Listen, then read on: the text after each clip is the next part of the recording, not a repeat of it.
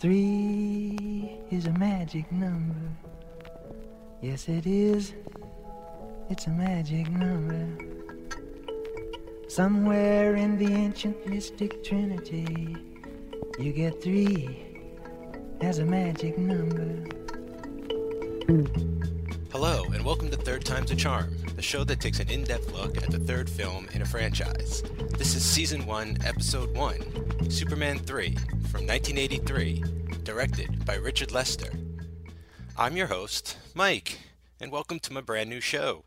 This is the pilot episode of brand new podcast, Third Time's a Charm. Like I just said in the intro, I will be watching the third film in a movie franchise and discussing it with my friends.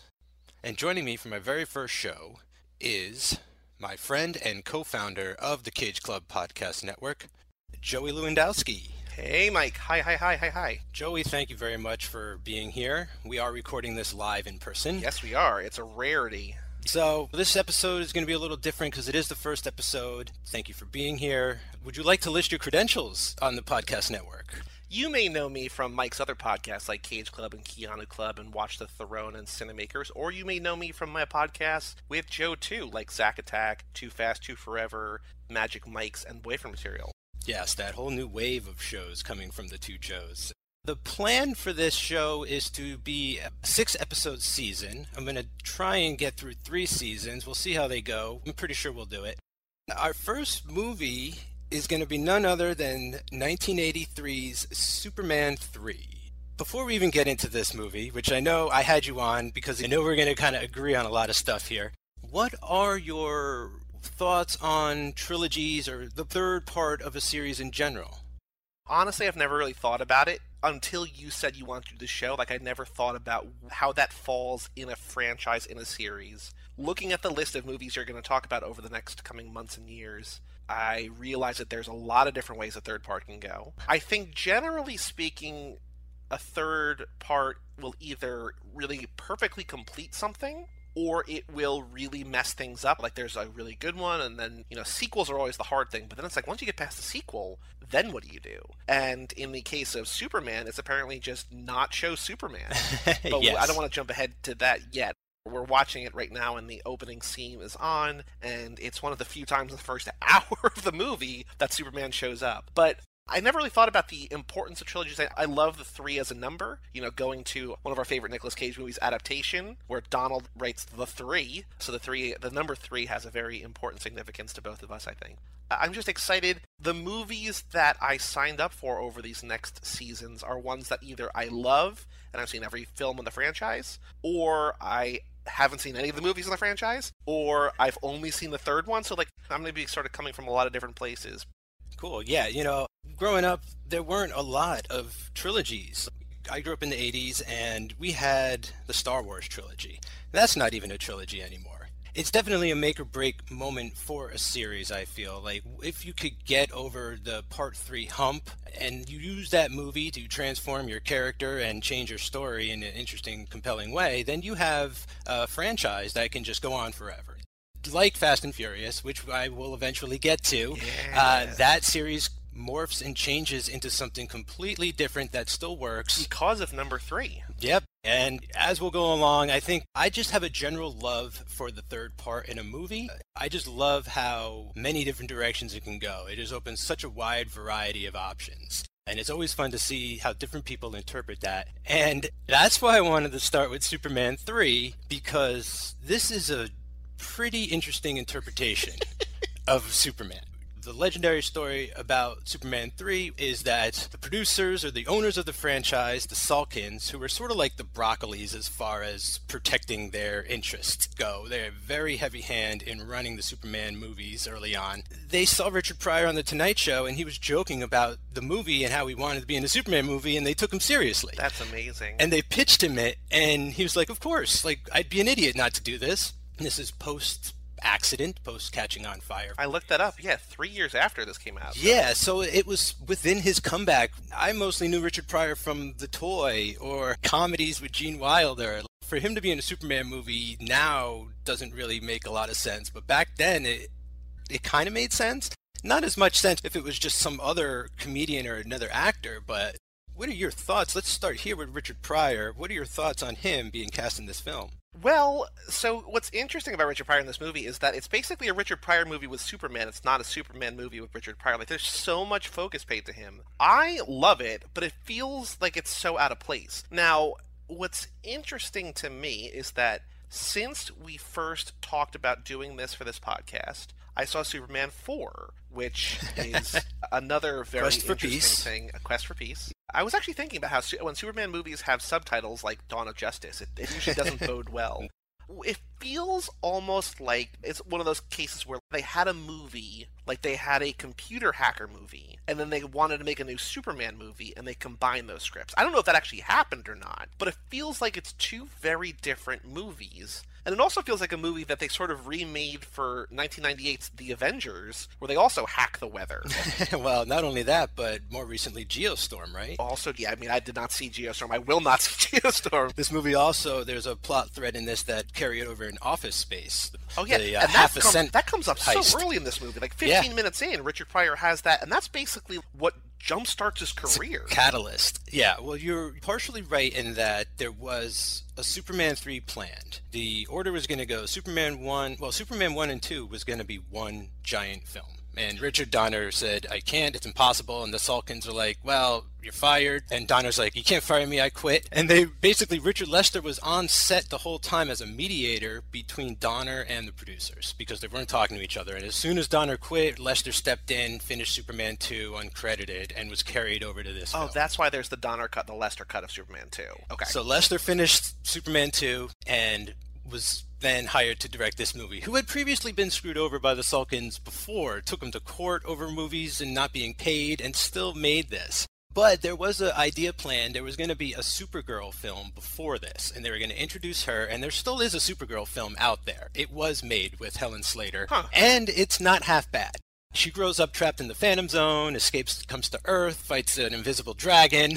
What? Jimmy Olsen shows up. Is it the same Jimmy Olsen? Yep, same in universe. Okay. So they had a film planned where Superman and Supergirl were sort of going to team up. The big bad guy was Brainiac, and he was going to send sort of a avatar out into the world to do his bidding. Then the Salkinds were watching the Tonight Show. They saw Richard Pryor, and they're like, you know what? Let's shove him into this movie. Nix a lot of this Brainiac stuff because we don't have the budget for it this budget was about 35 40 million. The first two were like 55 60 million. They didn't have the budget. They didn't have the time. So it got condensed down into half a superman movie and half a richard pryor comedy. And it feels that way. It even feels like the superman stuff which is very played for laughs which bothered me this time around more so. Well, so what's weird is that notoriously Superman 4 suffered from budget issues and that there's like 32 minutes or something of deleted scenes on the Blu-ray because they had these grand ambitions for that movie they just ran out of money. So to find out that this movie ran out of money is also remarkable. I mean that, that makes sense why there's so many scenes that take place in a computer lounge or in like an apartment as opposed to Superman flying, but it feels like when there's special effects, it looks good still, I think. Yes, I will agree. It does look good. I credit that to Richard Lester. I think he can shoot a really good movie. I feel like he salvages this. The Richard Pryor stuff is good, but it's just out of place. Well, that's why I love this movie because it doesn't it doesn't make sense as a Superman movie. I think it kind of does. Like in keeping in the spirit of part 3 no less. Like it goes back to Smallville. Like the one of the the main Superman story is revisiting your past, going back to Smallville where you grew up. Like do you still fit in? Can a modern Superman still relate to his roots? They try to wedge in themes and and things about that. And then you have the Webster family plot with the evil brother and sister. The not Lex Luthor. However, more Lex Luthor than we've ever gotten in any Superman movie, Yes. I would easily argue. It took me halfway through this movie to be like, oh wait, that's not Lex Luthor. Yes. Because they're basically like, you're a Lex Luthor type. This is one of his bimbos, but she's actually just your sister. No, no, no, no, no, no. There's the brother sister, then there's the bimbo. Then there's the bimbo, yeah, who's actually like a super genius that never reveals So herself. that's, that's for- the crazy thing is that this guy who's playing not Lex Luthor and his sister, their plan is to kill Superman so that they can run the world, get rich on oil, control the weather, basically be like global terrorists. yeah, However, in this plan, which includes killing Superman, they know nothing about Superman. they're like, wait, how do you know so much about this guy? Like the bimbo knows how to kill him. It feels like Richard Pryor is the kind of guy who's like just living in Metropolis and like, oh, I read about Superman in the newspaper. I know these from Krypton. The bimbo is like this genius who apparently knows everything about everything. Knows about is- kryptonite. But how is it your plan to kill Superman and ostensibly not know that Superman is a thing before you start your plan? So I think that comes down to this movie is out of continuity. This stands alone on its own. You do not have to have seen the previous Superman movies because clearly these characters have not lived through it. There was a huge fight in downtown Metropolis between Superman and Zod. Lex Luthor in the first movie shot a missile into the San Andreas fault and caused an earthquake in California. But that was undone, wasn't it? Or no, was that not Oh undone? yeah, yeah. I guess they wouldn't remember that technically, but there were still three, you know, rogue Kryptonians circling the globe Yes. for a good year. That is something that I feel is intentional. That they wanted to sort of hit a reset button because this is so geared towards children. That's another thing. The tone has shifted entirely towards children, comedy, lightheartedness. You know, nobody's gonna die in this movie. Everyone is gonna just go to jail. Now, I think you were probably too young. Did you see this in theaters? Because you would have been like three or four. I was think. about four. This was a huge play, though. In my house, like, you know, back in the day, there were very few VHS tapes, but the Superman movies were on VHS, and we'd always rent those. And so I had seen this movie a lot. There's a lot of imagery from this movie seared into my memory, such as the Superman on Clark fight, which is amazing, and then the evil robot sister at the end, which is horrifying. God. Because you're right, like, it is kid friendly. Like, there's not any real violence. I mean, like, the most violent thing might be in that Superman versus Clark fight when Superman heat visions that magnet or whatever off and, like, it bonks Clark into the ground, but like he just gets up. Like you know that he's not going to die, but there's no blood. I don't think anybody in this movie bleeds. I think it's just Do you bleed? it's it's very kid friendly. What's actually kind of interesting to me is I was looking on Letterboxd and the most popular review for this movie, surprisingly, is a five star review about how this is more of a comic book movie than any other Superman movie because the colors are so bright and vivid, how it feels like, you know, this over the top thing, and I feel like that's what you're saying. It's close in terms of accessibility towards minors. Richard Pryor is there for the parents, but interestingly enough, he sort of became uh, acceptable for children to to watch and listen to also. What bothers me most about the comedy slant, like the the way I feel like they went too far is how Superman is treated. The use of his powers. Like it starts off with a really badass rescue at the chemical plant. You see him walking through flames. You see him saving all these people. Like he's dealing with a massive crisis. As dumb as it is when he freezes the lake, like at least he's got some quick thinking and he's trying to resolve this.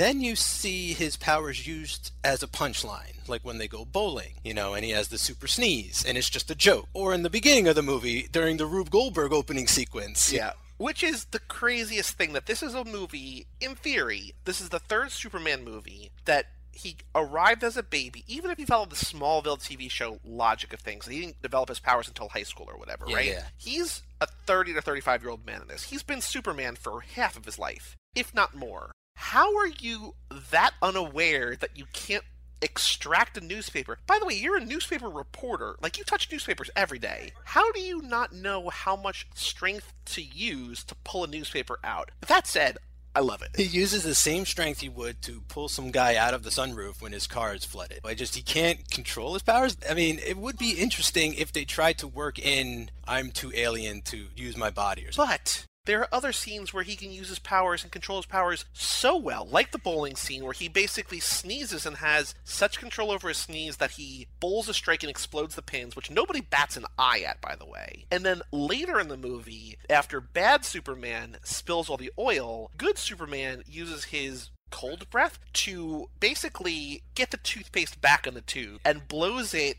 all back into the boat, which shouldn't work. Well, he's blowing it in as he's using his heat vision. Like he's blowing and he's closing it up, and then he's using his heat vision. Well, I mean, even before he gets to the heat vision thing, when there's just oil sitting on top of the ocean for days, and he just blows it into the boat, into like the oil tanker, and then you know, I guess is breathing and folding and soldering with his heat vision. He has remarkable control of his abilities in some scenes, and zero control of his abilities in other scenes. I wrote down so many questions about this movie this time of watching it because there's so many logic holes and jumps and, you know, things that don't make any sense. And yet I love it. Well, I think that's also part of the charm of it being a comedy, and we just saw some strings there. Part of the charm of it being a comedy is you can make it stupid and get away with it. You can have Superman do a quick change in the photo booth, which is a great bit, you know, Yeah. like that bit works great. The problem with that is that it's in the middle of this extended opening sequence, which is like a human Rube Goldberg of people accidents colliding with each other, and it just takes it too far. Like it's a nice idea, but it goes on way too long, and it's designed, it seems like, for a different movie, and there's no real climax to that either. Superman pulls the guy out of the car. Saves one guy from a car, yeah. The rest of the time he changes is used as a gag too. He jumps in the back of a cop car and comes out With the the other side. in the front seat. There's just this oblivious nature to the attitude of the average citizen here that you're right. Maybe this happens before the first movie. I'm not sure. It just exists in and of itself. It still works because Superman is generally a very lighthearted character. You know, like he has wackier adventures than Batman, and when they try and treat him too seriously, it fails kind of miserably.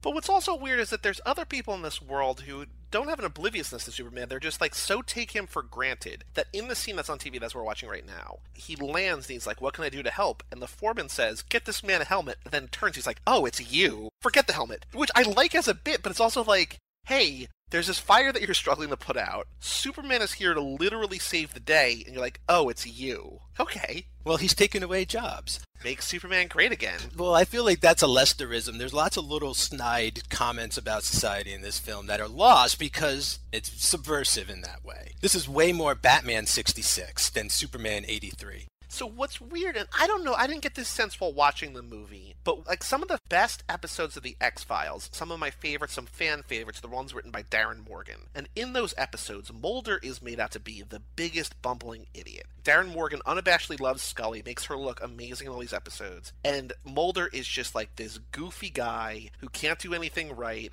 Not only is inept and like unqualified for his job, but basically, how are you still alive at this point in your life? Like, how did you not kill yourself in some terrible accident? It feels like sometimes people are looking at Superman like that, like, oh, like, like, what do you like? It just, it's so strange, and like, I understand that if Superman exists in a world in which he's around every day doing things, you might not be blown away like you were the first time, but like, you're still seeing Superman. Why are you not amazed every time you see him? You sound like a joke from a famous comedian, but it's like when you're in an airplane and people are like, I'm stuck in this fucking airplane, but it's like you're flying in the sky. You're literally in a chair in a sky. Like you should be amazed every day at modern convenience. And I just feel like everyone takes Superman for granted. Like they're used to him. I feel like that comes into play a little bit when he goes bad. He really turns on Earth and has some like deep seated animosity towards humanity But that that doesn't do anything to like because they can't take it too far. I'm shocked at how far they get to take it in this, to be quite honest. I think it's the redeeming quality of this film is evil Superman. It makes up for plot holes, the lack of interaction between Superman and his enemies until the last scene. I feel like it makes up for like a lot of that stuff, a lot of this hokey Smallville stuff. that landing right there is the coolest shot in the movie, I think, because he comes in. It doesn't look like there's wires. Like when I saw it last night, I was like, ah, this is amazing. Do we ever see when Dark Superman's suit gets darker? I noticed this time because I'm watching a cleaner copy. It's gradual. When he's first exposed to kryptonite, he's fine, and you know the bus falls and he doesn't catch it. And then when he goes to Pisa, immediately the first thing he wants to do when he turns evil is straighten the Tower of Pisa. It's a little darker, and then you see him at the Olympics blowing out the torch, and it's the same sort of darkness. And then when you see him at the bar, he's basically wearing his black suit Drunk Superman, the best. it's just like Superman of one of the most time. amazing images. That's what I'm saying. It's like this movie has the right idea. They get away with it, but it could be so much cleaner, and there could be just a few tweaks to this to make it like a truly like epic movie.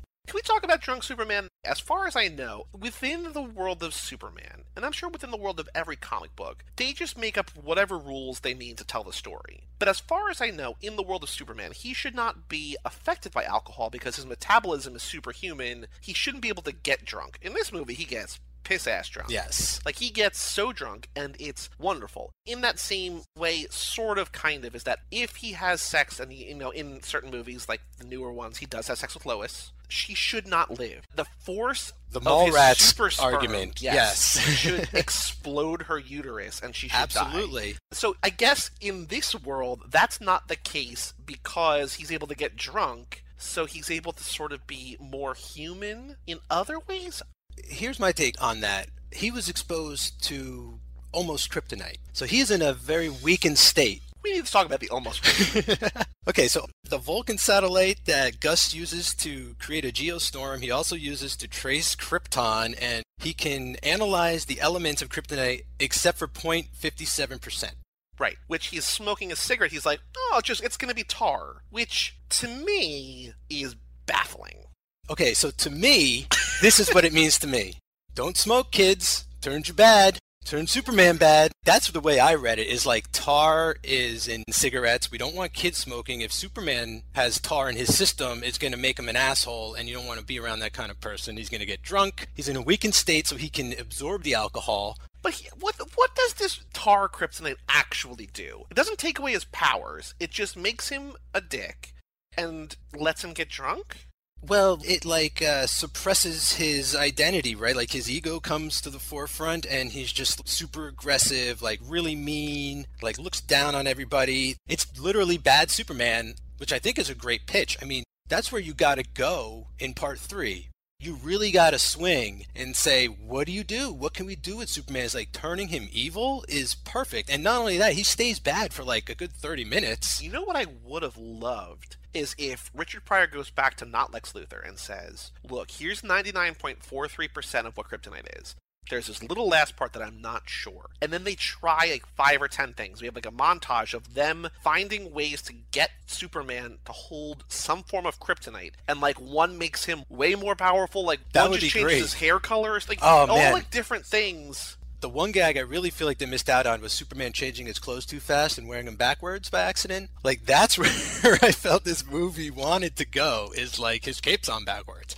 I do want to say Christopher Reeve is a terrific Superman. Say what you will about the quality of Superman movies over the last decade or so, but I feel like every Superman they've cast is a pretty good Superman. Like Christopher Yep. Reeve's a good Superman, Brandon Routh is a pretty good Superman, Henry Cavill's a good Superman. A lot of it is just looking the part, and they all look the part. Like that's the problem with Superman is that like it's a difficult character to get right in the movie because to beat him, you have to go to such insane lengths that it's not like Batman, who's just a, a rich guy. Like in, from you know in Justice League, the Flash asks him, "What's your power?" He's like, "I'm rich," and that's true. Like he's just a guy who's in good shape, unless you're bloated Ben Affleck. He's just in good shape and smart and rich. But you can beat him. Like you can, if you're Scarecrow, you can you know gas him Yeah. whatever. Superman, you need to have external factors in terms of either like a semi-god like Doomsday or kryptonite or something else alien. Otherwise, it's just not fair. And I think that's why it's so difficult to get Superman right. So like a lot of it is looking the part, which these guys do, and then being able to sort of have that boy scout ability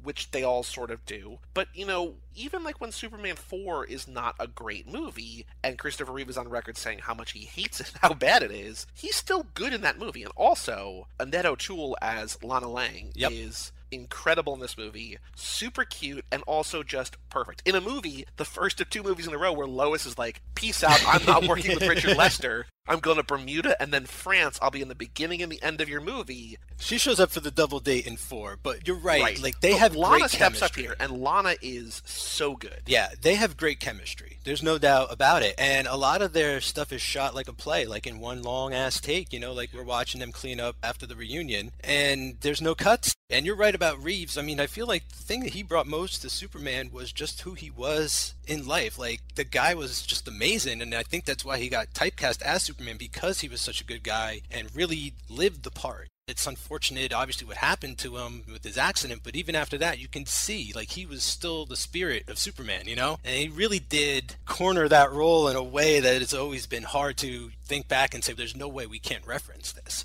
What I do like about the shared universes of Superman is that every instance is separate, but there is a history of taking actors and actresses from one and putting them in a different role. Like Annette O'Toole becomes Martha Kent in Smallville. And Reeves even showed up as a doctor in Smallville at some point. Exactly. too, So yeah. like they're different worlds, but I like that there's like this recognition of what's come before. sorry to jump topics, so we're watching the movie. How is this not Lex Luthor's lair? This is so Lex Well, it was a different time, right? So the first one came out in the 70s, and Luthor was very underground kind of criminal. And now we're in the 80s, and this is the dawn of Trumpism. Webster, look at him. Like, it's not enough that he has a gold house. His is platinum. Better than gold, you know, the best of everything. Where in this movie is Lex Luthor? Is he in prison? Yeah, he's supposedly in jail. Because he gets broken out of jail at the beginning of four by Ducky. Right, by his nephew, Lenny. The end of the last movie, he was brought to prison by Superman again, and he's back in there Like, breaking why is he not in this movie even once, like reading a newspaper in prison? Well, I heard there's a whole bunch of gossip about this film. One rumor said he had such a horrible experience working on the first two Superman movies, and that even that when Lester came in to do reshoots, he would not return. So all the stuff you see of Hackman in the Superman 2 was shot by Richard Donner. He did not have a nice experience working on those films, in part due to the way everything was being run and the tight schedule and the demands on him, and it was not what he signed Okay. up for. Another rumor is that you know he was busy, that he was just a very high demand actor at the time, and he had a better role to do than Lex Luthor for the Got a lot of time on his hands now, I can tell you that. I think he's semi-retired, but you got to Oh, admit, like he went on to do pretty well for himself after not doing Superman three.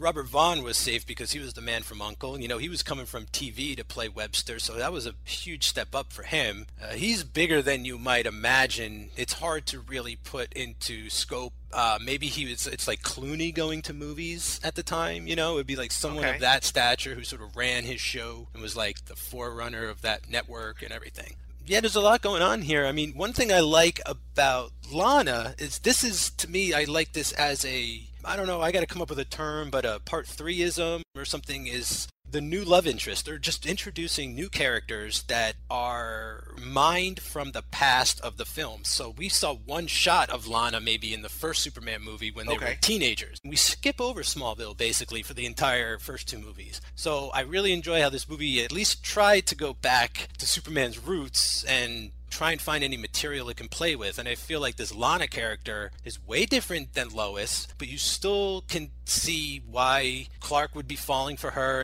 Lois is the worst. Like Lois is just like a harried. Like it feels like she has no time for herself, let alone Clark or Superman. Lois's motivation or Lois's like main focus in these movies is I want to write newspaper articles, I want to go on vacations, I want to hang out with Superman. Nothing else matters. Lana is just a single mom holding it down in Smallville, raising Ricky pretty well, Ricky from Smallville, and she's adorable. She's good at what she does. She basically puts on the entire like she runs their reunion. She cleans up the reunion by herself. Everything about her is like she's almost not quite because I don't think this would ever fit into a Superman world, but you know, to use what you were talking about a couple months ago on Watch the Throne, she's kind of a, a manic pixie dream girl. Like she's like this perfect woman.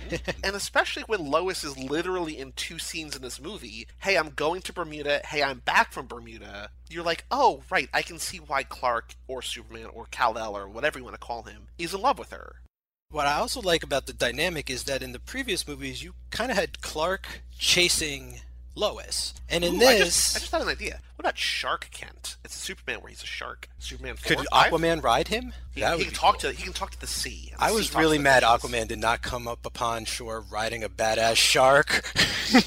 Why did he surf a parademon and not a shark, for Christ's sake?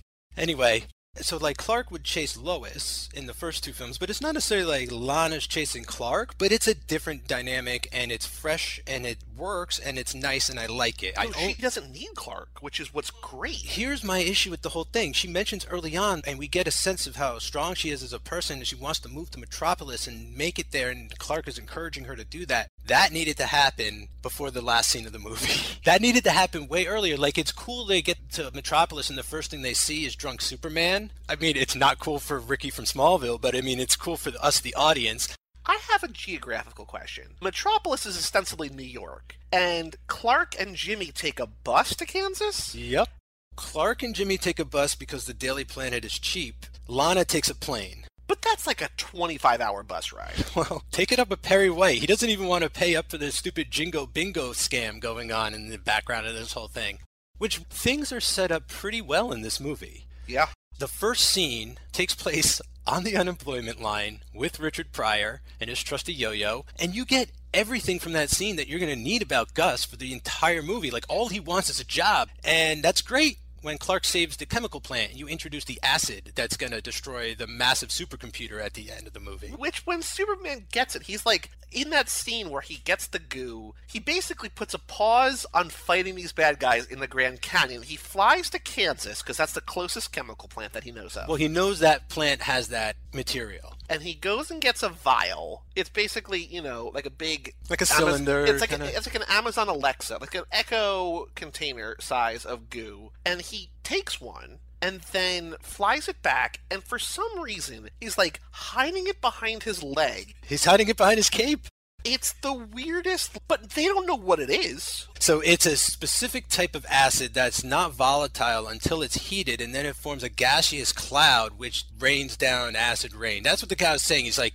this whole place is going to go. It's going to create a cloud of acid rain that's going to eat half the eastern seaboard or some bullshit. So the idea is that it's harmless until you heat it, and then it has a chemical reaction that melts whatever so it touches. So Chekhov's acid rain. Basically. Okay. I don't have that much of a problem with it as much as this you've got the Brainiac computer that can analyze anybody's weakness. Oh, you mean the computer that can do everything a normal computer can do and a thousand things it can't do? Yeah, so like this thing can analyze Superman and generate kryptonite, but it can't tell what this acid is. It's it's at that point it's AI, it's Skynet, right? It's tapped into everything. It's running itself. It's a living being, and it can draw from every data bank on the Earth. As primitive as they are in 1983, it's still you know pretty mighty. It can't tell what he's hiding behind his cape. Well, I feel like he's just in the computer's blind spot. It's got one camera. There's something about the cape what works is how fast everything is happening. Your mind is going, oh, the, it's the thing from earlier, and before you know it, there's a crazy robot lady, and people are flying on the ceiling, and Superman's being turned into so a robot. So much happens in the span of eight minutes that, like, I looked down and take notes, and I looked back up, and I was like, oh, I need to watch this entire scene again because it's from like an hour 37 in this movie to like an hour 49, I think. So it's like this 11 or 12 minutes. Superman is getting Krypton raid, so he gets Atari missiled. Well, so that's before this. That's even before this. Is when he's flying through the Grand Canyon. They're shooting missiles at him, and they're playing an Atari game to actually aim the missiles. When he's actually there, he's getting a light shines on him that's kryptonite light. Richard Pryor stumbles into a fire axe that just happens to be on the computer, which he uses to take out the camera, which then stops the kryptonite ray. Superman flies to Kansas, gets the goo. While Superman's gone, the woman gets basically pulled into the machine, becomes a robot who can then shoot metal beams. Yeah. That Super flies back, basically stops her. Then Superman gets grasped by computer wires yep, yep. that are so strong that even Superman can't pull out of it. And then he manages to uncap this gaseous clay, which, oh yeah, also by the way, this machine was shut down because Richard Pryor basically unplugs it and then swallows the power cord. Well, yeah, he had the fail, he had the failsafe pin. He's the only one who knew where the, the pin was, which is perfect. And it turns off, and then the machine goes sentient and then just takes not just power from the Grand Canyon, but blacks out America with how much power it's using. And then only then after this acid rain thing, things sort of return to normal. The biggest repercussion of all this is that Lana and little Ricky are on a subway. Oh my god, that's terrifying. And the power goes out. That to me is one of my most basic fears is just to be trapped on a subway with the power out.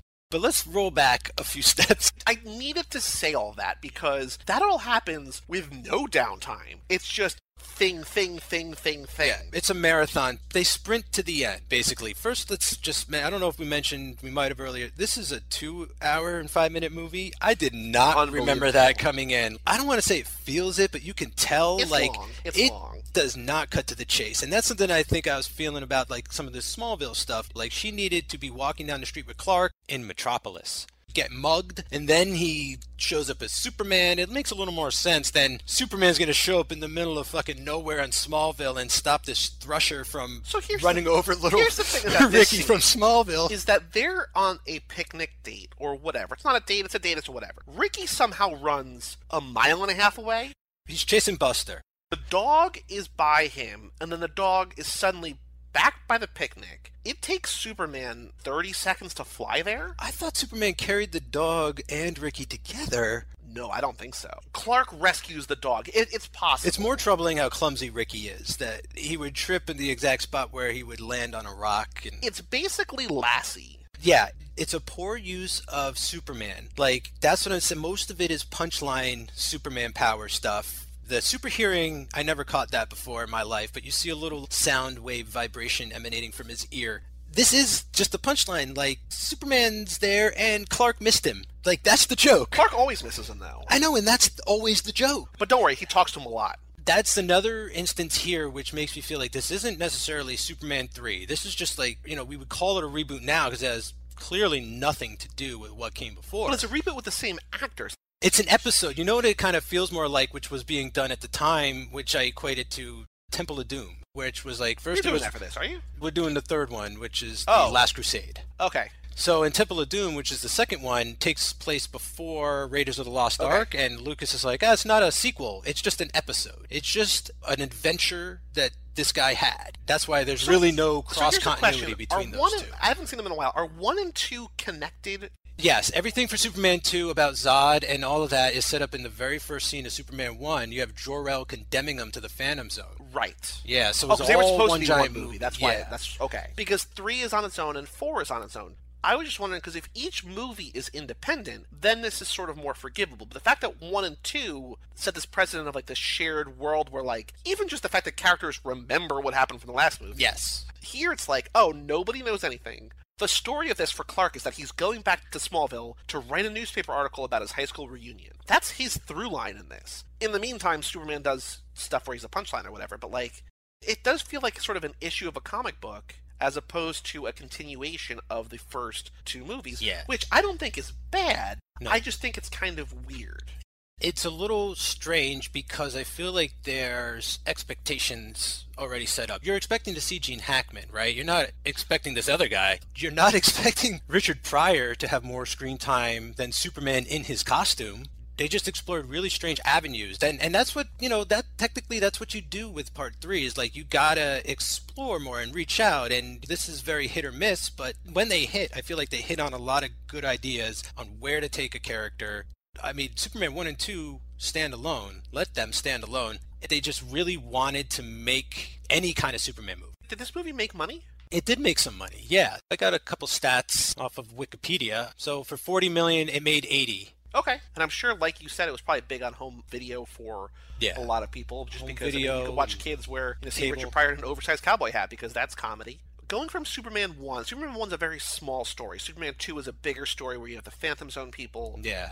It's interesting to me that they don't try to go bigger, that again they go smaller, They go even smaller. and it's just there's a couple who have bad ideas but no ability to follow through. They find a computer hacker who does their bidding. That's the plot. And then Superman 4 is not a huge story either. It's Lex saying, I want to steal a strand of Superman's hair and make an evil Superman.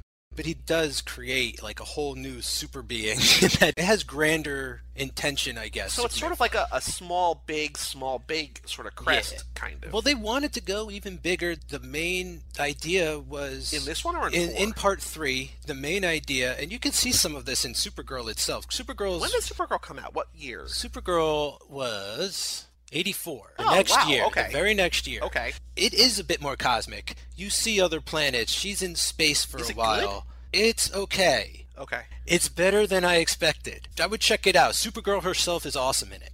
The idea here was to go to space to see Brainiac out in space doing his thing, discover Earth, I guess, come to Smallville maybe, plant himself in the Grand Canyon, possibly, send out little Gus robots to do its bidding. They wanted to go bigger, they just couldn't. They didn't have the time, they didn't have the money, they didn't have people who wanted to work for them you know? Like that's the other thing. This property was basically caught in a stranglehold much like the way clark strangles evil superman in the junkyard. There's just you know it, whatever they said go. They want more richard pryor? Okay we'll film it you know big floppy cowboy hat. If you think that's what's funny you know richard pryor dressed up like colonel sanders. I don't especially think that's funny but they did. And take a look at superman 4 it's not like things got much better than this. So kind of feel like it's a case of counting your blessings.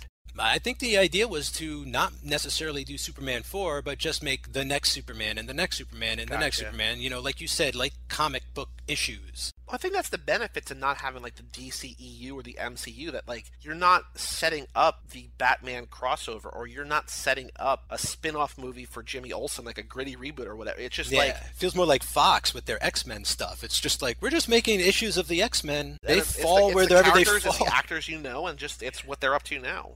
Right. They fall where they may. They might not all fall in line with each other, the movies, but it's treated way more like Days of Future Past. It's like this is just consider it a film version of a graphic novel, a standalone issue.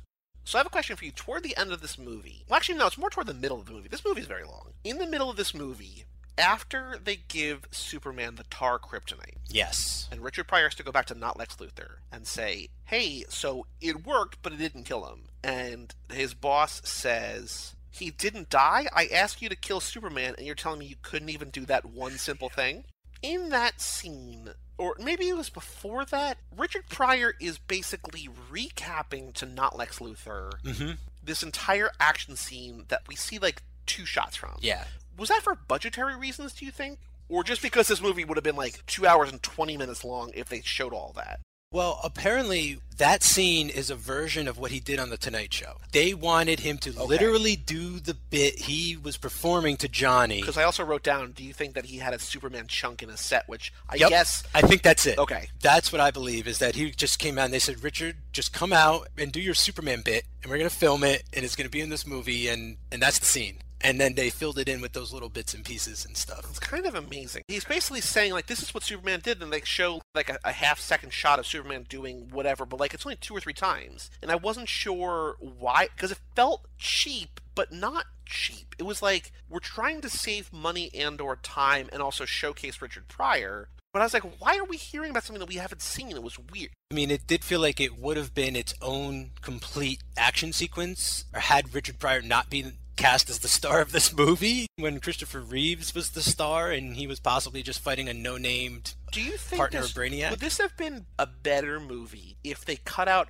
all of the Richard Pryor stuff? It was still the bad guy, but instead of being incompetent, he was also like a computer hacker or whatever. That there was no need for Richard Pryor, and that you also had that one scene in the middle. Like, would that be better if it was like an hour forty minus all the Richard Pryor stuff plus that one action scene? I think you still need the Gus character in some form. You need less of him, but you need that guy because he's the sort of moral conscience of this movie. Everyone's going to be struggling with their dark side and their light side. Gus, you know, he's going to do bad things just because he's struggling to survive. Superman's going to end up turning evil. Webster does things just to be bad. That's what's also interesting that like there's this sense of right and wrong obviously within Superman that like in Superman 4 Lex breaks out of prison he brings Lex back to prison Lenny he's just like he's a misguided kid I'm gonna drop him off this Reform school, school. reform school for boys in this movie Richard Pryor hacks the weather with a computer steals hundreds of thousands of dollars from a company does all sorts of reprehensible shit and at the end Superman's like hey give this guy a job it's like what like he doesn't get punished by anyone for anything Superman is like a nation unto himself. He even gets sanctioned by half the world in this movie. I don't know if you caught that, but when he goes bad and starts doing shit, like there's a news report that says like all these countries have sanctioned Superman except for Colombia because he saved their crops and stuff like that. I think that's part of the issue is the way Superman is written. There's not enough attention to him. While you can't get rid of the Gus character entirely, it won't work unless you beef up the Superman segments. Like he can't be in Smallville this long. He can't just be saving Ricky all day. Like he can't be going fucking bowling. All that kind of stuff can't be happening. Or and especially well, look, he could do it if we see him do other stuff, or at least it's alluded to he's still being Superman around the world and doing his job. Well, something that I caught this time around is like he doesn't recognize Gus from earlier when he handed him the kryptonite. And when he handed him the kryptonite, Superman doesn't recognize No. kryptonite. Which he didn't take it and immediately launch it into space, grab Gus, say, Who are you working for? and super punch the shit out of him or something. The Superman character in this movie isn't acting like himself a lot of the time when he's supposed to be acting like himself. I'm not talking about when he goes evil and everything. But this movie's written by the same couple who wrote the first two. There were extensive rewrites. I mean, Mario Puzo wrote a draft of the Really? yeah of Superman the movie. Huh. So Mario Puzo, I know from writing the books that The Godfather is Yeah. based on. Did he write movies? I think he was in. Yeah, he. I believe he was involved in the screenplays as well. All right. if I'm not mistaken. I'm not too sure. I know he just kept writing mafia books. That's. We'll get to Godfather three, and I'll let you know all about Mario Puzo. He has writing credits on Superman 1 and 2. He doesn't have a credit on this one. Wow, okay, yeah. And then the other thing he's known for really is the Godfather movies and then also Earthquake from 1974. Oh yeah, it was like a big disaster film at the time. The stuff that these writers brought to the previous films is probably the more comical, lighthearted moments, the jokier stuff, probably the stuff with Lex Luthor and his bimbo and Otis, and you know all the goofy stuff that was kept in that Donner sort of saturated in the real world to make it work. Because you get a lot of that stuff, especially in Superman 2 during the fight. You know, there's like during the super breath, you have people rolling down the street in roller skates. I mean, it's still just as goofy as the opening sequence of this movie. It just it's taking place at night and it's under the watchful eye of Richard Donner, so it's just treated a lot better. So I think those two were allowed to just sort of go wild and it's like what what would be hilarious for a guy who has all the money in the world like a ski slope on the top of his skyscraper can you just think of anything more exuberant that's just their style of comedy and then so like I don't think it helps necessarily. Well, Richard Lester was born in America. He's he's an American, but he's a British guy. Let's just face it. Like he lives in Britain. His films are very British. Is Richard Donner American? yeah. Yeah, Richard Lester, most known for the Beatles movies, right? And also that whole book interview thing that he did with uh, Steven Soderbergh, right? Yeah, and I even watched one of his movies. He directed A Funny Thing Happened on the Way to the Forum, which was a popular play, and it was a pretty good movie. I mean, he's no Mel Brooks, is my point. Like, you know, I think they wanted someone like that, but his sensibilities aren't necessarily clicking through his Superman gaze. Like, I feel like he's looking through Superman as sort of a foreigner, an outsider, and it works at times, like when he's out of step in Smallville, but it doesn't work in times as far as interpreting the spirit of Superman and what he stands for. Like, I need to see him do more heroic stuff and represent harder, I guess. I feel like a little bit of that is missing from here. It might have been an intentional thing by Lester, but it's something that is lacking that I got from the previous movies. I just want to see him being more heroic as opposed to eating dog food. But it's good. It tastes good. and it and that is kind of funny. A lot of these gags worked better for me when I was a kid. I'm still getting a big kick out of this. My favorite part though is definitely just this Gus Gorman character. He's never appeared in comics before or after, which I think is a huge mistake. He is what I would call a technopath. I don't know if you're aware of that term. It's sort of like a metahuman classification. He doesn't know it, but he can just talk to computers. He's like cyborg Okay. but he doesn't need to interface anyway. He could just talk with his hands any way he needs to. Okay. Once I sort of got a handle on that, I saw this movie from like a different perspective. It, it, it made it a little more fun than seeing it the last few times as an adult. I don't think they were thinking that, but it works if you think about it. Because it's crazy that he basically learns how to computer program in this movie and then becomes the world's best hacker in the span of 10 minutes? Yep. It's like the Force in Rey. It's just like this sleeping ability he didn't know until he touched a computer and then it woke up inside of him and now he can just do anything with it. He's just a hacker genius. This is very much on the forefront of all of that computer stuff. Like even nowadays, like there's all these like rogue computer movies and it's like the dangers of the internet and like this is Eagle Eye to shout out to all his movies. this is pre-net, but it's still like we got to keep a fucking eye on computers. Like they're gonna do some weird shit. Yep. Can we talk about the scene where it's Bad Superman? It's Yeah. when he first turns Bad Superman. It's after they have the ceremony in Smallville and they go back to Lana's house. And Lana gets a phone call from her friend, not from the police, but from her friend, who says, Hey, you're with Superman, right? There's a truck hanging off the bridge. And she tells Superman, he's just like, Nah, girl, we're just going to hang out for a little bit. Oh, and they so sit down, and it's so creepy. And then he's like, I always get there on time. Everything's like kind of an innuendo. And then he gets to the bridge 15 seconds too late. Like, it's weird. Like, he's almost still okay.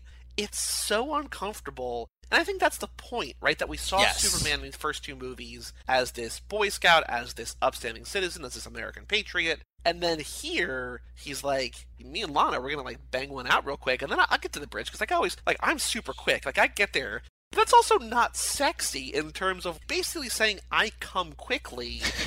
Let's have sex. No, he is totally just creeping up on her. He is on the verge of sexually abusing this poor woman. She's basically got this look on her face like, Will Brad please come and save me this one time? Like, if he would only show up this one time, it would be great. Which is weird. Like, does she ever see Superman again? I mean, she sees drunk Superman. Yeah. But then at the end of the movie, she's supposed to have a date with Superman. Dinner date, yeah. And then Superman bails. Right. And Clark is like, I hope you'll settle for me. And then he gives her a $5 million diamond ring, just crushes out of coal. And it's not a romantic gesture. It's I know, weird. which is a mistake. The movie should have built to a proposal. But I don't. I, I would love that. But I don't know why. After the last two times you saw Superman, he was trying to seduce you, sort of against your will. He doesn't do anything, but it's not cool. And then you see him drunk as shit in public. You're then going to agree to a dinner date with him? Well, he is good now. Comedy Bang Bang, it's good now. It's just this movie is filled It's with a weird leap of logic. Yeah, it's just convenience. Basically, I see every scene as kind of a joke, like in that there's a setup and a punchline. The setup to the end isn't so much like Superman coming in and apologizing and saying, I'm sorry, you know, I creeped up on you and I'm okay now. And Ricky, you know, he got my head straight by saying I was just in a slump. That's the way maybe it should have gone. But instead, the whole purpose of that scene is so Brad can misunderstand Clark proposing to Lana. That's the moment of that scene. It's not here's a gift from my heart or Superman apologizes or anything. It's all like Brad coming joke, in yeah. and going, What? And then getting I've flipped onto the you, dinner Kent. tray. And that's unfortunate that they go for the punchline almost every scene because that scene could have been a really normal moment, but because this is the comedy, I wish it was easier to make movies and that they didn't have to worry about the reputation of like damaging the brand of Superman. But like, do like a noir Superman, do like a horror Superman, do Yeah. a musical Superman. I don't know if there still is, but back when I was reading comics, there DC had like this Elseworld series where it's just this takes place on a different Earth, and this takes place on a completely different Earth in a different continuity or whatever. And it's like DC do that, man. Like I don't know how much better I could have done, but like your brand isn't doing too great at the moment. You may as well branch out and just get crazy. Do three Joker movies that have nothing to do with each other. Take a chance. Let's have two people playing Superman at the same time in two different movies or something. I have some scattered notes about this. Can I ask Yeah. these questions? So in the opening opening scene in that Rube Goldberg thing, or before that, so Richard Pryor sees the card that says "Become a computer programmer." And the phone number to call to become a computer programmer is Metropolis, because uh, back in the old days they had like the, the two digit, like whatever. Metropolis 1234567 is the phone number. It's way too long. It's also, why is that the phone number? I never picked up on that. I just thought that that was such good setup that right there in the first scene you get that he's going to be guided toward computers and the whole movie is going to be about computers at that point on. At one point, Lana calls Metropolis the Big Apricot. Yeah, I think that a thing? I think that's a thing. New York is the Big Apple, but that's the Big Apricot. At one point in this movie, Superman or Clark opens a door. There's a lot of this movie where Richard Pryor is just hanging around Smallville. That's more happenstance. Like he needs to execute his plan from a very remote terminal. So there's a Webco building in Smallville that he Of course, uses. that Brad is security. Yeah, and that's how he just misses Clark on the street, and yeah, he's spending time in Smallville. He's got like Just a couple days. coincidentally. Yeah, And then, like, oh, also Superman's here. So at one point in this movie, Richard Pryor is down in his luck and walking through the street, and Clark opens his car door into him Yeah. with what they imply is the full force of Superman. super strength. Yeah, he basically acts like he got ball tapped and then walks off in like 15 seconds because the way that it's shot i think the sound effect or whatever clark like throws the door open and like it hits him full force and it's like it's nothing like i feel like earlier in the movie you know without thinking he rips the newspaper like this should shatter both of richard pryor's legs and yet it's totally fine yeah. Again, that's that's more slapstick at the expense of his powers. So when Richard Pryor is hacking from that Webco remote terminal in Smallville, the things that he accidentally does first, Because he's drunk off his ass in this Which- children's film. I feel like in a lot of movies since then, when a character tries to get another character drunk, they will keep pouring them drinks and then you know throw the Not shot over drinking their it, yeah. or whatever. He's just straight up keeping up with Brad. That's a big message too. Brad's drunk the whole movie. Superman's gonna be drunk. You know, Don't drink, don't smoke. don't drink, don't smoke, kids. So when he's drunk, the first thing he does is there appears to be one ATM that just keeps. I was shocked. Lots There was. money. I had seen this movie a lot growing up, and I still was shocked that there was an ATM. Why? Because it's 1982. Uh, I guess it's early. Like, it just seemed extremely early to me. Maybe it's just because it's Metropolis. he accidentally makes one couple's Bloomingdale's balance on their credit card $176,000. This couple that's in this modest home, and the only reaction the guy has is he takes the grapefruit he's eating and smashes it in his wife's face. But then he goes about his business like, okay, we're even now. She spent $176,000 at Bloomingdale's. I got her back with a grapefruit. We're good. My big question about that is how long did it take that bill to get sent out? Because he presses a button. Well, it's it's chewing up. It's doing a lot of Bloomingdale's. Like they cut to like Yeah. some printing factory. We're seeing repercussions that could be happening days later. Yeah. All over America. And then my favorite moment in this entire movie, the third thing that Richard Pryor accidentally hacks, is there's one street somewhere, and he basically messes with all the stoplights. And then the best thing I've ever seen is the walk and don't walk figures get into a fight in their little home. And it's the greatest. That is seared into my mind from when I was a little kid. As a little kid, I went to Norway one summer because I have relatives there, and they had the men on the stopwalk, and I lost my mind because I recognized it from Superman 3, and I was like, oh my god, it's it's the walk, don't walk man. I finally get to see them halfway around the world. The only other thing that I have is that one of the last scenes in the movie is when they get back to the Daily Planet, and Lana is now an employee of the Daily Planet, apparently. Lois gets back from Bermuda, and she's like, Oh, Clark, I read your article. It was good. His article is, I went to my high school reunion, and is apparently good enough to, like, warrant discussion about it. In Justice League, the movie ends with Lois writing this, like, thing Superman's back, yeah. that Scott Aukerman on Twitter was like, her reward is writing the shittiest article of kind of, yeah. It's like here, it's like I can't imagine because the reunion is incredibly uneventful. He goes there. Lana's like, "Here's the plates. I'm gonna put food on the records." And then there's Brad, who's an asshole. And then there's the cleanup, and that's the reunion. I don't know how you turn that into an article at all, let alone one that's noteworthy enough for Lois, who is on vacation, to read it, remember it, and be like, "Oh, Clark, I read that thing. It was great." Well, not only that, but apparently Lois was kidnapped on her vacation and wrote an even bigger story than Clark's that got the front page.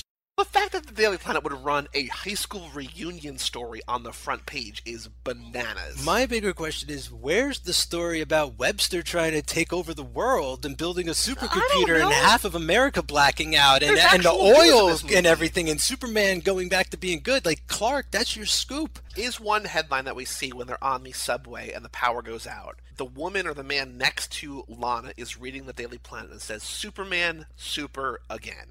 So Yeah. they already ran Big, that story. okay, big wow. But they didn't read about how he then went on to save everyone's life from Brainiac down there in the Grand Canyon. The guy who sent the geostorm to Colombia, the guy who sent all of the oil to the middle of the ocean, the guy who's responsible for turning Superman evil. Like, he's just gonna go to jail. Like, that's great and everything, but there's no story about it. Like, I definitely expected it this time to end with Lois saying, Wow, I can't believe I missed that story. And unfortunately, we never cut to Lois on vacation getting kidnapped by her taxi No, driver. but we do cut to the couple who won the vacation from the Daily Planet Yes. to go down to South America. And even if the weather wasn't hacked, would be a terrible. it's like they're just in a village that doesn't appear to have electricity, that doesn't appear to have running water, and they are thrilled to be there. And then there's a monsoon caused by Richard Pryor, and they're like, "Oh, now it's miserable." Well, no, it was always miserable. That's all I got. That's all I that's got. in my good. notes for Superman three. I love All right. this movie. I've got two or three little moments that stick out every time I watch this movie. I have to bring to attention when they're at the reunion. It's actually really well timed and it's really nice. Like when Clark sees Lana, they flash to her high school yearbook picture. Like they have these giant high school. I know if you've ever been to Which a high I school would reunion. love to have. I was thinking about. It. I want one of those props. We had something like that at our high school graduation where they blew up baby pictures. And then when Lana looks at Clark, they cut to his high school picture blown up on the wall. He looks like Superman. He's Not not, wearing glasses. glasses. Yep. How didn't anyone flip through their yearbook and go, "Oh, Clark is Superman"? They make a joke about this in the new Wonder Woman movie. They're like, "Oh, like you're gonna Oh, yeah. put glasses on her, like she's not the most beautiful woman in the world." Then there's another moment very much like that that just calls it out is when they're on their picnic. Clark is wearing a Smallville sweater wrapped around his neck, and there's a giant S, so it looks like he's wearing his cape. Yeah.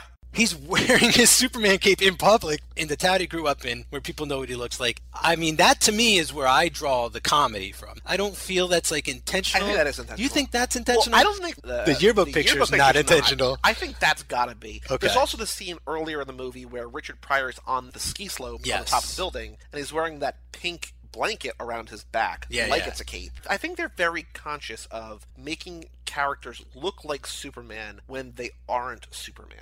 That's a great stunt when he falls off the actual building. It lands on the skis. Yeah, it, it is kind of a very reverse Superman moment because here's a guy in a cape can't fly falling off of a building and he actually lives. Yep. So the last scene that really sticks out is the actual fight between Superman and Superman. Oh yeah, Clark versus Superman. Yes. Yeah, you know, like when I was a kid, I was like, obviously he just split in half and he's fighting himself. But nowadays, I'm not so sure, having seen movies such as Fight Club and being clued in to that type of storytelling. I look at that scene in that way now that it is all within the mind and we are seeing his inner battle. You know, it is very much sort of a narrator versus Tyler moment here, and the dominant personality will prevail.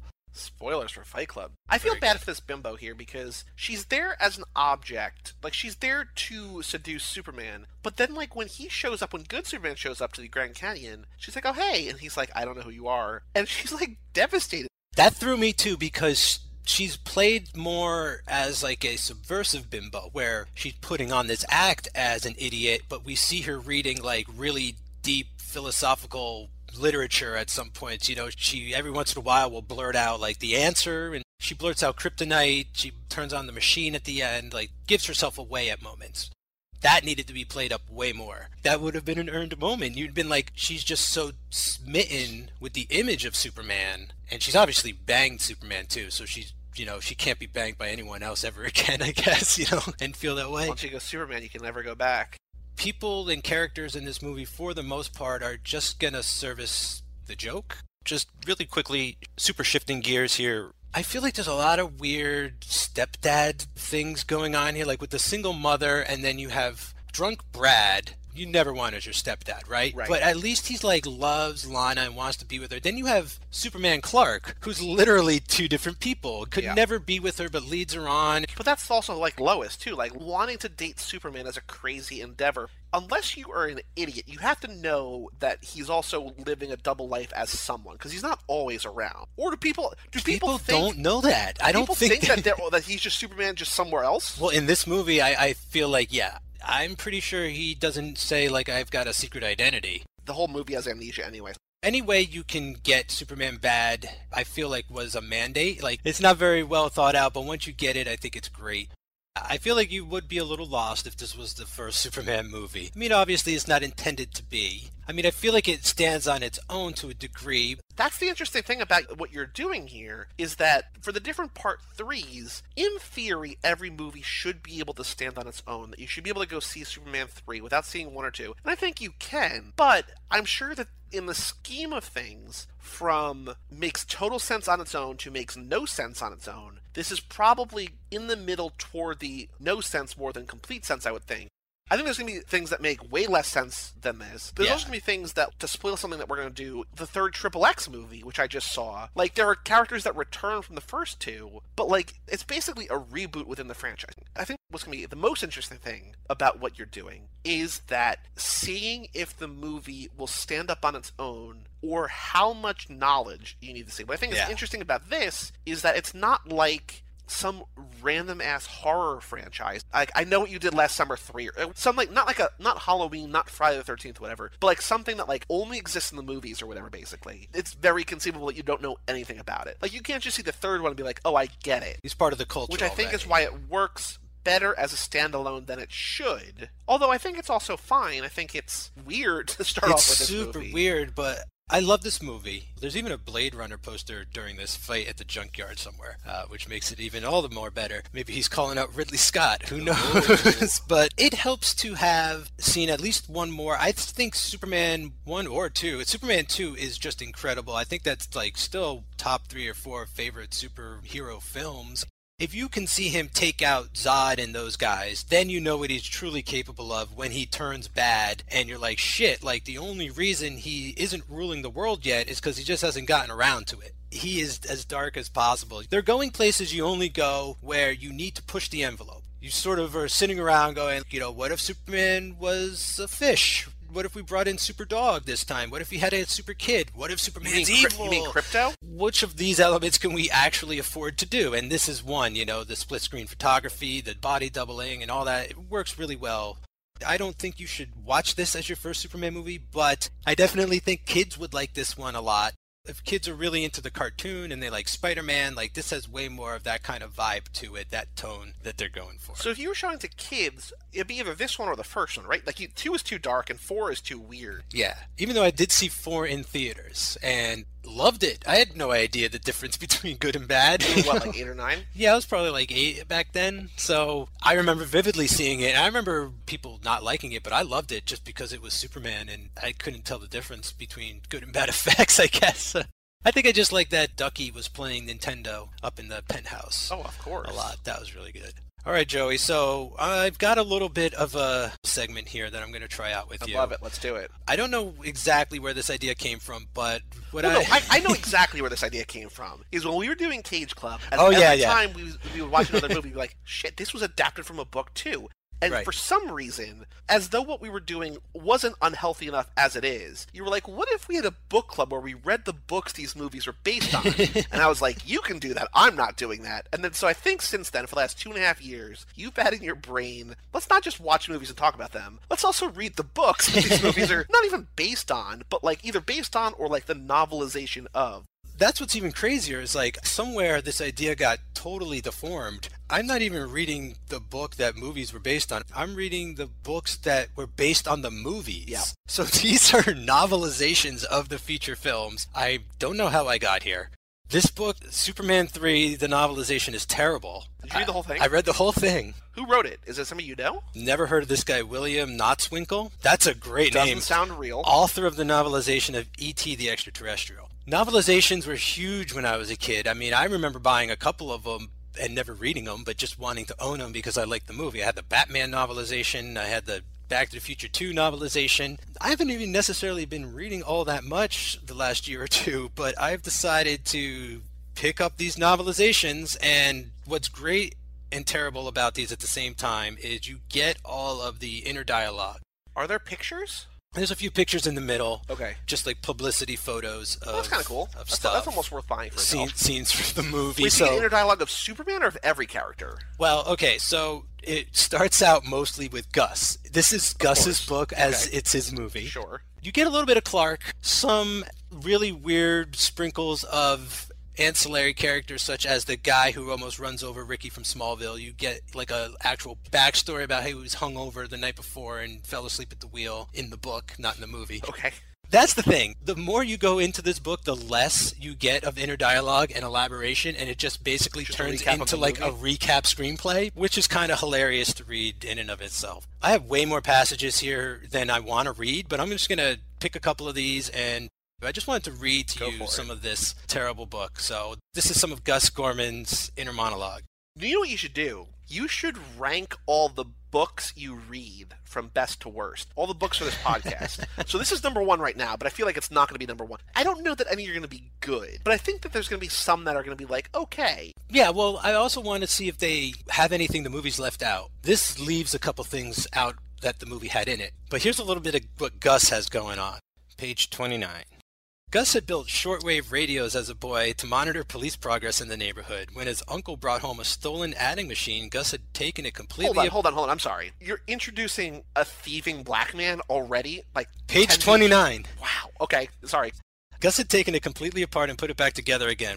When his father threw a saxophone through the TV screen, he'd been able to replace the tubes. Then he'd wired his own snooping device and lowered it into the bedroom of the call girl living below, which What? brought him to the attention of her boyfriend, a local gangland kingpin who What? gave him work as a wiretapper. Gus might have made a career of this, but after his employer was thrown off a building, Gus drifted out of electronics. His natural engineering ability faded into the background except for an astonishing skill with video games. Those devious pathways seemed obvious to him. His Pac-Man scores were phenomenal, but of little social value. Kitchen technician had become his career until now. This is I don't I'm already done with this book. How many pages is this? It's hundreds of pages It's long. it's 220 pages. I love that this is how you got back into reading this. is reading the novelization of Superman 3. This is some terrible objectification of, of women in the media.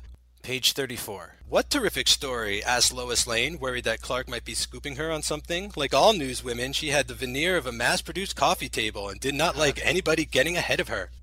Boy. Like that's not yeah, that's not sexist. That is objectification. Like she's a coffee table. And we all know what it means when I say that women be coffee tables, right? no, you do not. All right. That's okay. This is some of Clark's inner monologue. This is all you need to know about Kent himself. This is Clark. I mean, okay, so here's a question for you. Does the novel distinguish between Clark's inner monologue and Superman's inner monologue? No. Or they- they're the same? It's the same. He always thinks as Superman. He's Kal-El, basically. Yeah, he's never Okay. calling himself, but he's thinking as Superman, the alien. okay.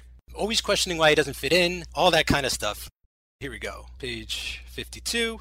So why you may be wondering, did the Man of Steel suffer these vague anxieties? Wasn't he after all able to leap this building in a single bound? The problem was, the role he played for so long of bumbling blockhead had solidified around him. He said and did things which weren't him at all, but which helped him get along, helped him to mingle with humanity. Did people need flattery? Fine, he'd flatter them. Did they need to feel superior to someone? Good, they could feel superior to him. Did they need someone to dump on now and then? Fine, they could dump on Clark Kent. All of this had not left the Man of Steel unscarred. That's really sad. It's so sad, dude. like Clark is suffering. It's something you never really get from the films that I feel like they wanted to portray with the new movies is like Superman makes you feel better than him or something like Clark makes you realize you're a better person. You know, you could look at Clark Kent and be like, at least I'm not Clark Kent. Yeah. So like it's really strange that he had sort of locked himself in this role. But at the same time, I don't know, reboot yourself. yeah, I mean, dude, you've been Superman for 10 years. You need an image change anyway. What's actually really kind of remarkable about that passage you just read is that it makes Superman more human than any of the seven Superman movies that have come out. Then you'll love this passage. I think this is my favorite passage of all of them. Page 65. Lana asks, You never married? Kent shrugged. I came close. The folly of past intimacy with Lois Lane pricked his conscience now. He'd thrown his great strength away like an old suit for the sake of one night's embrace, for the feeling of being just a man, not Superman. That was the law, that if he truly loved a mortal woman, he must forsake his cosmic power. Gladly he had forsaken it for Lois Lane, and the very next day a truck driver had beaten the living crap out of him. No, he must not let that happen again. What? so in Superman 2, where he have you seen, seen Superman? Yes. He relinquishes his powers in the Krypton machine, the Red Sun thing, gets his ass kicked at a diner. Apparently, it still weighs heavy on his mind to the point that he Poor will not be intimate with anybody. Wow. On page 85, Richard Pryor refers to someone as a jazzbo. Well, that is I have no idea what that is. probably sort of racist. There's a lot of Clark stuff. Like when he's eating the pate, it's a lot more of like, oh, I can't tell because I'm an alien. Is this pate or is it oh, dog food? Okay, since this is one of the best sequences in the movie, I got to read the ATM guy because this blew my mind. I was reading this, This part. is the same guy who is at, who's taking money out, and then before he leaves, another wad of money comes out and it keeps coming out. That guy. Exactly. Okay. Let's see. Page 118. As he hooked into what he thought was aerospace program, another computer far away clicked on. It was housed inside a bank, and just outside that bank, a man was withdrawing his plastic bank card from his pocket and walking toward the instant cash machine in the bank wall. I just want to talk about how that is literally just like describing the process of a guy going to take out money. But okay. He had exactly 50 bucks left in his account and was about to withdraw it in order to engage in one last bout of reckless spending before jumping off a bridge with What? a horse weight tied to his ankle. Wow. Wow. That guy is the most interesting guy in this book. The movie should be about that guy at the ATM. A suicidal, reckless spender who is saved by the drunken antics of Richard Pryor. Wow. This book has a very dark tone to it. Like it paints Smallville as like this horrible racist community. The big city is no better. I mean, really, okay, so this is this is the if you can imagine how fast this scene is in the movie and what I'm about to read to you. When Superman is uh, presented with the key to Smallville. So here you go. Mayor Ed Fogarty was clearing his throat at the microphone. Superman, he said, turning toward the Man of Steel, we all know you're not looking for honors and awards. Mayor Fogarty was not looking for honors either, having recently been indicted by the grand jury in a price fixing scandal. What? And with much to hide as regards certain construction contracts he'd recently awarded, Mayor Honest Ed Fogarty sought only to draw attention away from himself and onto anyone else. The mayor of this honest small town is in a major price fixing scandal and That's- being indicted. I don't. Well, why? Why is that in the book? There's all kinds of shit like that. Like, I'm sure if I had marked it down, the guy didn't just squeeze a grapefruit into his wife's face. I'm sure he had, like, a lot of other stuff running through his mind. I'm not gonna, like, read all that stuff. cost? Two dollars. Oh, okay. It was, like, basically shipping. So chapter 16 is the evil Superman chapter where Okay. he fights himself. That That's the one, if you ever pass this book on a shelf somewhere, that you're probably gonna want to read. I can almost promise you that's never going to happen. Okay, so here's just a little bit of Dark Superman that I thought was actually kind of cool. This is one of the things maybe this novel does right that it elaborates a little more on the mind of evil Superman. Okay. Page 157. He flew through the night sky, across time zones of the ocean, flying aimlessly, trying to sort out his thoughts. The great sea heaved beneath him, its powers like his own, vast, incalculable. Mysterious in origin and destiny, he flew and feasted his eyes on his tempestuous nature, and he exulted to know that he was the same, unpredictable, and to be turned by no man's hand. I rule this planet, he said to himself as he flew.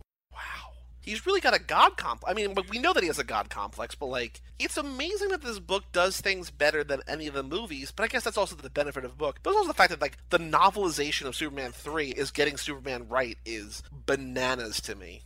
I think it just goes to show there's a lot of mileage out of this premise.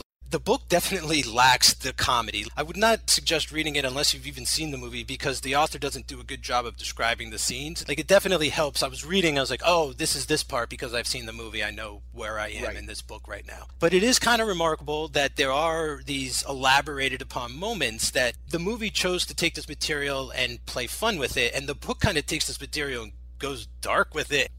Yeah, man. So that's the end of that segment. I'm glad you enjoyed it. Oh, that's great. I actually take it back. That might be on the high end of what you're going to get out of these novelizations. Yeah. Because that was pretty remarkable. It was a good one. Well, I guess that's going to wrap it up for episode one of Third Time's a Charm. I want to thank my guest, Joey Lewandowski. Thank you very much for stopping by. Always a pleasure. I'm just so excited for you to flap your baby bird wings and fly out of the coop on your own. I haven't even had my own podcast yet. I mean, I've spun off with Joe too, but you are still, I think, the only person on the network now that Chris has Nico. You're the only one with their own show. So, I mean, this is a big step for any of us. So, I am excited to see where this goes. I'm excited to be back once per season or so to talk about movies that I love. What I'm most excited about, it's coming up real soon, is for you to do the outro because you've never done the outro on one of these. Oh my God. I don't have it written down. I might pre record one and then tag it on at the end. Oh boy. Let's give it a try though. For all things Third Time's a Charm, go to cageclub.me or facebook.com slash cageclub or or at cageclubpod on Twitter. do you have an email address? We don't have email. Wait, let's make three one up. You want three at cageclub.me? Yeah. Well, is it T H R E E? Email me at T H R E E at cageclub.me. Three at cageclub.me. Also visit the Facebook page that is at Third Times a Charm page on Facebook. Until next time, I'm Mike. That was Joey, and this has been Third Times a Charm. Three, that's a magic number. Yes, it is. It's the magic number. Three makes love in me, and that's a magic number. What does it all mean? Coming soon to Third Times a Charm. Jaws 3D. The third dimension is terror.